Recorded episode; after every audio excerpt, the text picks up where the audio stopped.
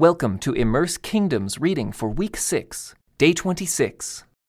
King Solomon now ruled over all Israel, and these were his high officials. Azariah, son of Zadok, was the priest. Elihoreph and Ahijah, the sons of Shisha, were court secretaries. Jehoshaphat, son of Ahilud, was the royal historian. Benaiah, son of Jehoiada, was commander of the army. Zadok and Abiathar were priests. Azariah, son of Nathan, was in charge of the district governors. Zabud, son of Nathan, a priest, was a trusted adviser to the king. Ahishar was manager of the palace property. Adoniram, son of Abda, was in charge of forced labor. Solomon also had twelve district governors who were over all Israel. They were responsible for providing food for the king's household. Each of them arranged provisions for one month of the year. These are the names of the twelve governors Ben Hur, in the hill country of Ephraim, Ben Deker, in Makaz, Shaalbim, Beth Shemesh, and Elon Bethhanan, Ben Hesed in Arubboth, including Socoh and all the land of Hepher. Ben Abinadab in all of Naphoth Dor. He was married to Taphath, one of Solomon's daughters. Baana, son of Ahilud, in Taanach and Megiddo, all of Bethshan near Zarethan below Jezreel, and all the territory from Bethshan to Abel Meholah and over to Jokmeam. Ben Geber in Ramoth Gilead, including the towns of Jair, named for Jair of the tribe of Manasseh in Gilead, and in the Argob region of Bashan, including 60 large fortified towns with bronze bars on their gates. Ahinadab, son of Iddo, in Mahanaim. Ahimaaz in Naphtali. He was married to Basemath, another of Solomon's daughters. Baana, son of Hushai, in Asher and in Aloth.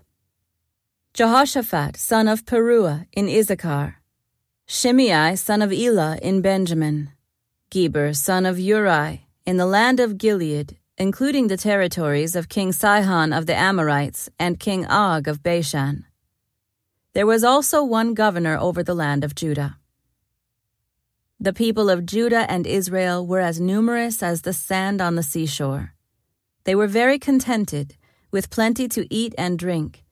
Solomon ruled over all the kingdoms from the Euphrates River in the north to the land of the Philistines and the border of Egypt in the south.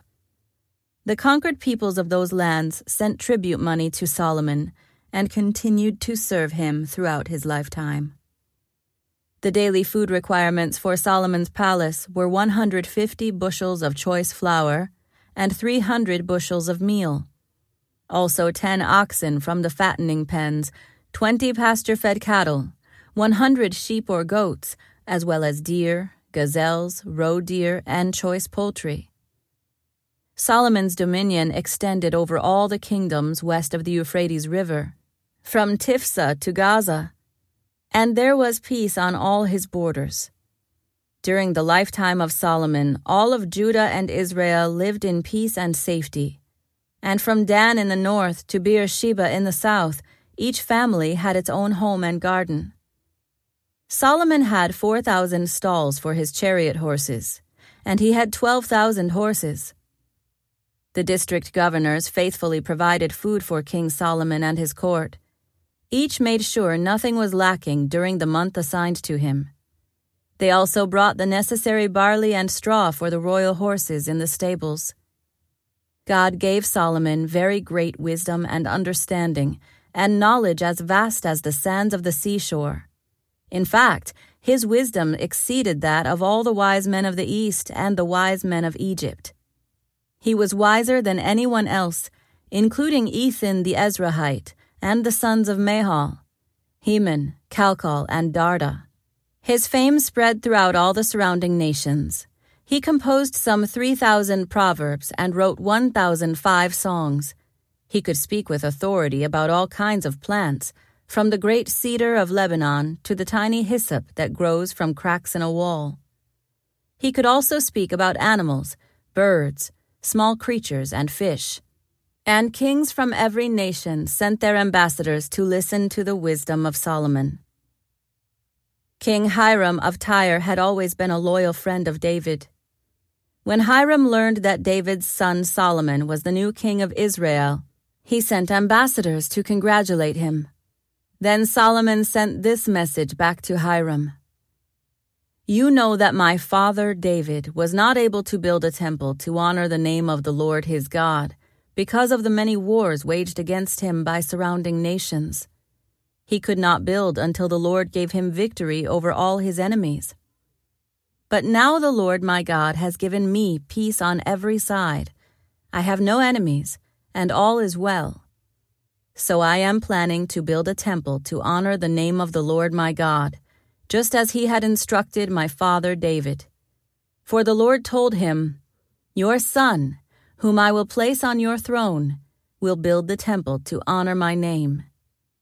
Therefore, please command that cedars from Lebanon be cut for me. Let my men work alongside yours, and I will pay your men whatever wages you ask. As you know, there is no one among us who can cut timber like you Sidonians. When Hiram received Solomon's message, he was very pleased and said, Praise the Lord today for giving David a wise son to be king of the great nation of Israel. Then he sent this reply to Solomon I have received your message, and I will supply all the cedar and cypress timber you need. My servants will bring the logs from the Lebanon mountains to the Mediterranean Sea and make them into rafts and float them along the coast to whatever place you choose then we will break the rafts apart so you can carry the logs away. You can pay me by supplying me with food for my household. So Hiram supplied as much cedar and cypress timber as Solomon desired. In return, Solomon sent him an annual payment of 100,000 bushels of wheat for his household and 110,000 gallons of pure olive oil. So the Lord gave wisdom to Solomon, just as he had promised and Hiram and Solomon made a formal alliance of peace. Then King Solomon conscripted a labor force of 30,000 men from all Israel. He sent them to Lebanon in shifts, 10,000 every month, so that each man would be one month in Lebanon and two months at home. Adoniram was in charge of this labor force. Solomon also had 70,000 common laborers, 80,000 quarry workers in the hill country, and 3,600 foremen to supervise the work. At the king's command, they quarried large blocks of high quality stone and shaped them to make the foundation of the temple. Men from the city of Gebal helped Solomon's and Hiram's builders prepare the timber and stone for the temple. It was in mid spring, in the month of Ziv, during the fourth year of Solomon's reign, that he began to construct the temple of the Lord. This was 480 years after the people of Israel were rescued from their slavery in the land of Egypt. The temple that King Solomon built for the Lord was 90 feet long, 30 feet wide, and 45 feet high. The entry room at the front of the temple was 30 feet wide, running across the entire width of the temple. It projected outward 15 feet from the front of the temple. Solomon also made narrowed, recessed windows throughout the temple. He built a complex of rooms against the outer walls of the temple, all the way around the sides and rear of the building. The complex was three stories high, the bottom floor being seven and a half feet wide, the second floor nine feet wide, and the top floor ten and a half feet wide. The rooms were connected to the walls of the temple by beams resting on ledges built out from the wall, so the beams were not inserted into the walls themselves. The stones used in the construction of the temple were finished at the quarry, so there was no sound of hammer, axe, or any other iron tool at the building site. The entrance to the bottom floor was on the south side of the temple. There were winding stairs going up to the second floor and another flight of stairs between the second and third floors. After completing the temple structure, Solomon put in a ceiling made of cedar beams and planks. As already stated, he built a complex of rooms along the sides of the building, attached to the temple walls by cedar timbers. Each story of the complex was seven and a half feet high. Then the Lord gave this message to Solomon Concerning this temple you are building, if you keep all my decrees and regulations and obey all my commands, I will fulfill through you the promise I made to your father David. I will live among the Israelites and will never abandon my people Israel.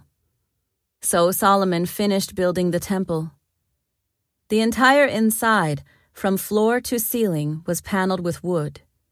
He paneled the walls and ceilings with cedar, and he used planks of cypress for the floors. He partitioned off an inner sanctuary, the most holy place, at the far end of the temple. It was thirty feet deep and was paneled with cedar from floor to ceiling. The main room of the temple, outside the most holy place, was sixty feet long. Cedar paneling completely covered the stone walls throughout the temple, and the paneling was decorated with carvings of gourds and open flowers. He prepared the inner sanctuary at the far end of the temple, where the Ark of the Lord's covenant would be placed. This inner sanctuary was thirty feet long, thirty feet wide, and thirty feet high. He overlaid the inside with solid gold. He also overlaid the altar made of cedar. Then Solomon overlaid the rest of the temple's interior with solid gold, and he made gold chains to protect the entrance to the most holy place. So he finished overlaying the entire temple with gold, including the altar that belonged to the most holy place.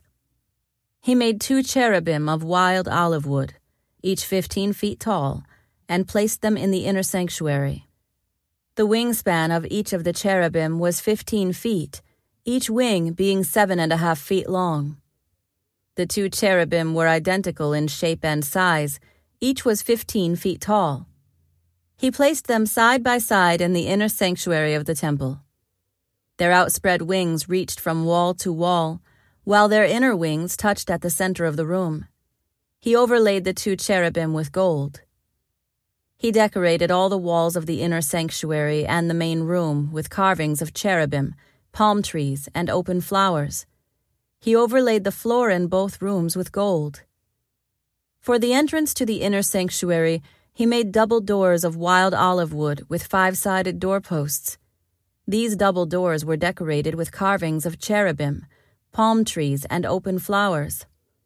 The doors, including the decorations of cherubim and palm trees, were overlaid with gold. Then he made four sided doorposts of wild olive wood for the entrance to the temple.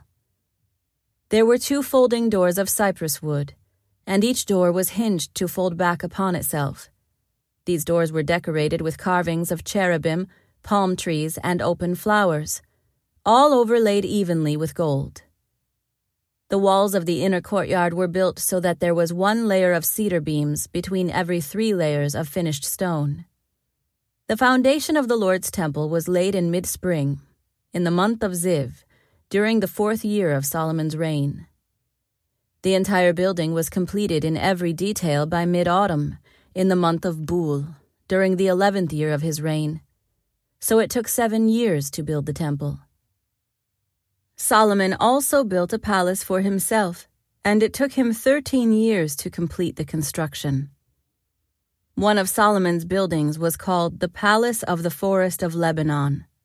It was 150 feet long, 75 feet wide, and 45 feet high. There were four rows of cedar pillars, and great cedar beams rested on the pillars. The hall had a cedar roof. Above the beams on the pillars were 45 side rooms, arranged in three tiers of 15 each. On each end of the long hall were three rows of windows facing each other.